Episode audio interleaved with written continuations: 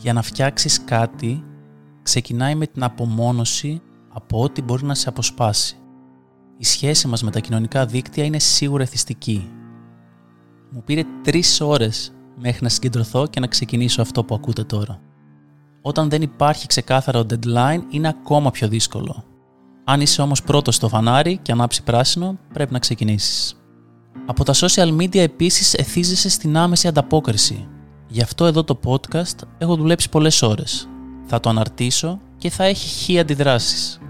Αν κάτσω και ψάξω για μισή ώρα μια γαμάτη φωτογραφία, τα reactions θα είναι τουλάχιστον ισόποσα με αυτά του podcast. Όλοι έχουμε συνηθίσει στο γρήγορο. Εγώ θα αποστάρω τη φωτογραφία γιατί θα μου δώσει τη δόση μου σε reactions.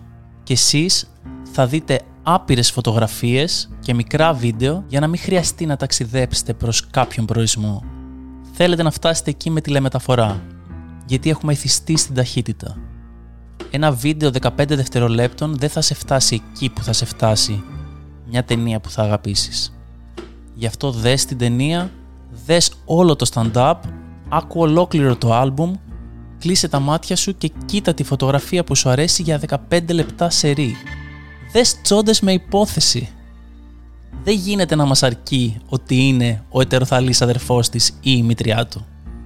Δεν είναι φοβερά αποκαλυπτικό του ποιοι πραγματικά είμαστε οι κατηγορίες του πορνό. Barely legal, μητριές, το είναι 18 χρονών και είχε γενέθλια μόλις χθες. Είναι ο νόμιμος τρόπος ώστε η τσόντα να σου πει «Κοίτα τι πως μικροδείχνει, δεν σε φτιάχνει αυτό το όριο». Δεν είναι παιδί, δεν είσαι ανώμαλος, αλλά δεν τη λες και γυναίκα. Δεν είναι η μάνα του, δεν είσαι ανώμαλος, αλλά είναι η μητρική φιγούρα στο σπίτι του. Και αυτός θα την πηδήξει.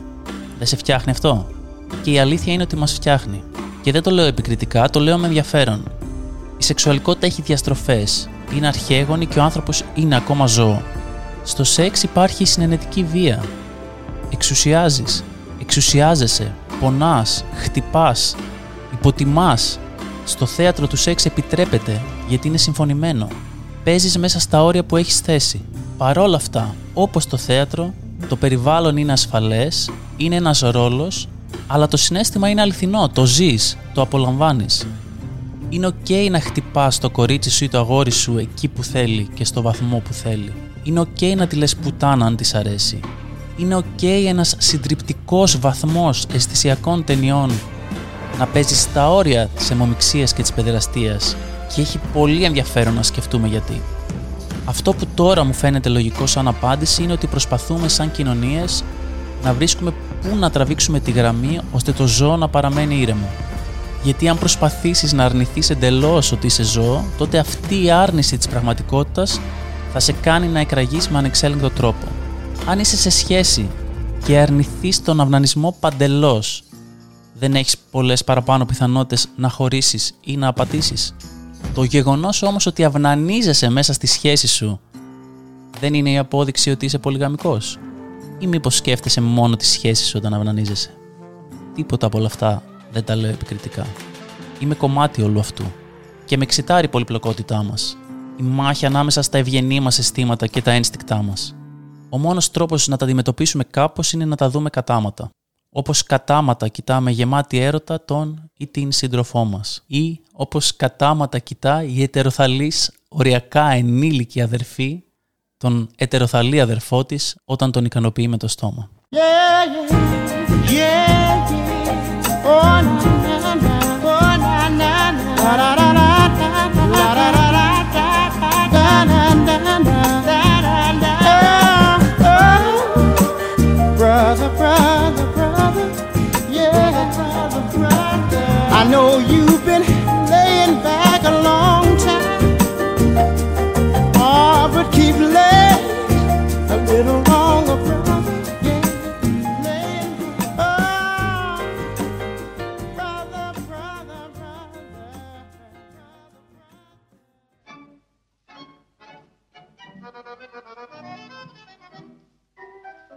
Και μιας και μιλάμε για τσόντες, να σας πω ότι γράφω το podcast από το σπίτι της νεκρής πλέον γιαγιάς μου.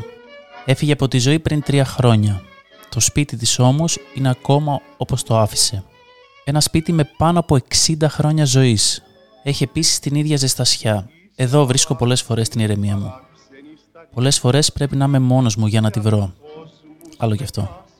Σε λίγους μήνες το σπίτι θα ανακαινιστεί. Τώρα με ακούτε να σας μιλάω για αυτά, αλλά κανονικά θα έπρεπε να κάνω κάτι άλλο. Θα έπρεπε να τελειώνω το σενάριο της ταινίας μου, που ίσως να χρειαστεί να έχει σκηνές σε αυτό το σπίτι από το οποίο σας μιλάω. Να ένα βοηθητικό deadline. Για όσους δεν το γνωρίζετε, έχω τελειώσει σκηνοθεσία και ένα από τα όνειρά μου είναι να κάνω ταινίες. Ένα ακόμα όνειρό μου είναι το stand-up και η κομμωδία γενικότερα. Δεν γράφω όμως σήμερα το σενάριο. Γράφω το podcast. Γιατί; Νομίζω για αυτό που σας είπα στην αρχή. Γιατί έχει πιο γρήγορη παράδοση, άρα και πιο γρήγορη αντίδραση. Είναι πιο εύκολο. Σίγουρα όμως αν καταφέρω να κάνω ποτέ την ταινία μου και θα δώσω και θα πάρω περισσότερα όσο περισσότερο επενδύσεις σε κάτι, τόσο μεγαλύτερα ύψη μπορείς να φτάσεις. Όπως και τόσο χαμηλότερα βάθη. Και αυτό είναι καλό, γιατί γλιτώνεις το χειρότερο όλων, το μέτριο. Το stand-up το φοβάμαι. Είναι θαραλέο και αγχωτικό και μοναχικό. Κάνεις όμως τον κόσμο να γελά. Υπάρχει κάτι καλύτερο. Επίσης, ένας από τους λόγους της αναβλητικότητας είναι ο ενδόμηχος φόβος ότι θα μάθω το ταλέντο μου.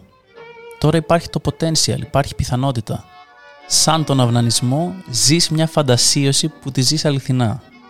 Ότι μπορεί να είσαι σπουδαίος σκηνοθέτης και σπουδαίος κομικός. Αν μάθεις ότι τελικά δεν είσαι, πάει το όνειρο, πάει και η φαντασίωση.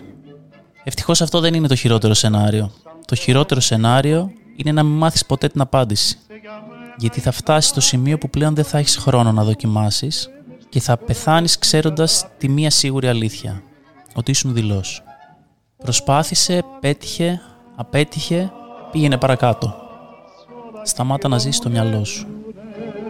Δομήνικε. Όταν γελάς και τα ιόνια τραγουδούνε σαν δε γελάς και έχεις μάτια λυπημένα σκοτεινιάζει όλη γη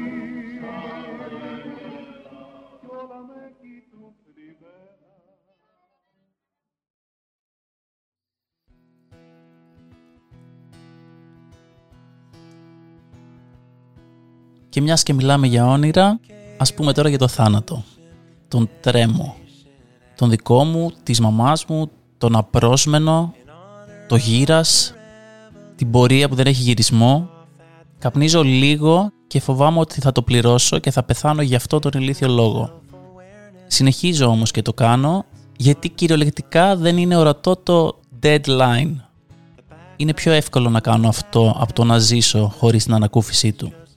Αν με σκοτώσει όμως θα είμαι τόσο βλάκας. Μάλλον ήδη είμαι βλάκας, μην κρίνουμε εκ του αποτελέσματος. Δεν είμαι παχής, δεν είμαι αλκοολικός, είμαι ελάχιστα καπνιστής. Παν μέτρον άριστον, ας το ελπίσουμε. Με τρομάζει να αντιμετωπίσω τα επαρξιακά μου με λαχανικά και νερό. Αλλά καλό είναι να προσέχουμε τον εαυτό μας όσο μπορούμε, σωματικά και ψυχικά. Όλα είναι πιθανότητες, αλλά ας κάνουμε ό,τι μπορούμε στη μεταβλητή που μας αφορά. Χθες έβλεπα το special του Μάρον. Ο Μάρκ Μάρον έφτασε 50 και για να βρει έναν άνθρωπο να ερωτευτεί πραγματικά. Την ερωτεύτηκε και τον ερωτεύτηκε και εκείνη. Και ύστερα πέθανε απρόσμενα μέσα σε λίγες μέρες. Άκουγα τα podcast του τότε που έφυγε η Λίνα. Άκουγα το θρήνο του. Και ύστερα άκουσα το podcast που έκαναν παρέα πριν λίγα χρόνια. Δεν ήταν ακόμα ζευγάρι, ήταν σε άλλες σχέσεις τότε. Ένιωθες όμως τέτοιο ηλεκτρισμό στις φωνές τους απολάμβαναν τόσο πολύ ο ένας την παρουσία του άλλου.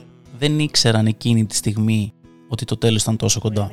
Ζούσαν τη στιγμή τους, χωρίς να τους νοιάζουν ηλίθια μικροπράγματα της καθημερινότητας. Αυτό είναι και το μόνο που μπορούμε να κάνουμε. Ο θάνατος είναι σαν το ρολόι που φοράμε.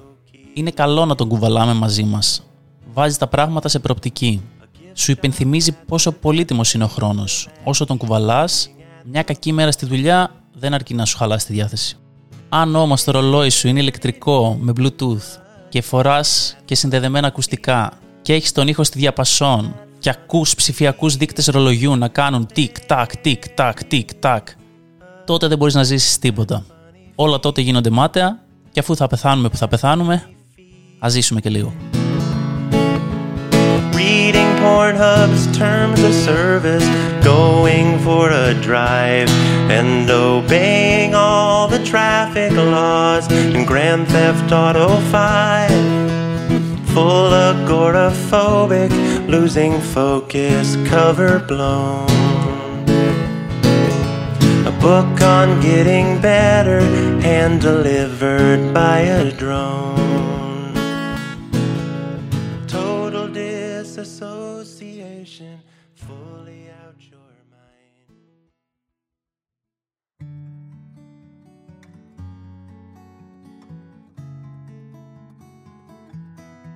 Ας κλείσουμε με αυτό. Μετά τις τσόντες και το θάνατο, το μυαλό μου συνειρμικά πάει στην ειλικρίνεια. Μπορεί να κάνω και λάθος, αλλά δεν υπάρχουν πιο ανηλικρινείς σχέσεις από τις ερωτικές σχέσεις. Τις ερωτικές σχέσεις με διάρκεια εννοώ, ε, όχι τις εφήμερες.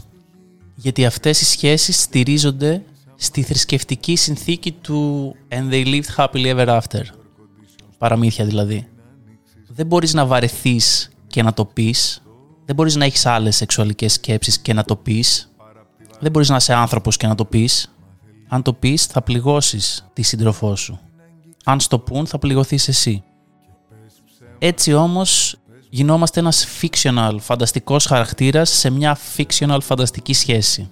Παίζεις το ρόλο του συντρόφου ή του συζύγου και το ίδιο κάνει και το έτερο νήμιση.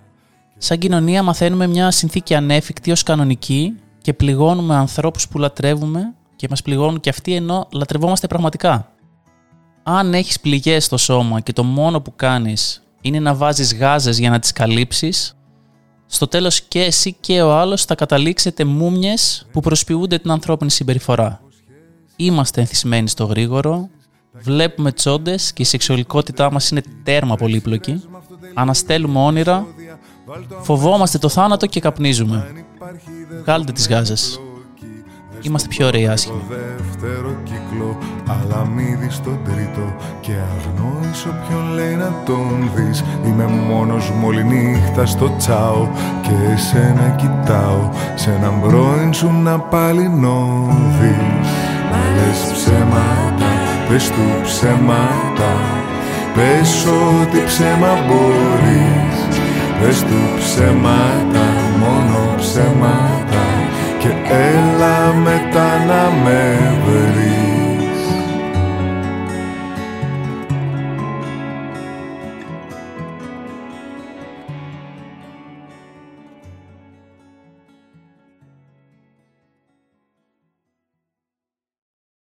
Shake and bake! Does that feel good? Yeah, it rhymes. They're both verbs. It's awesome.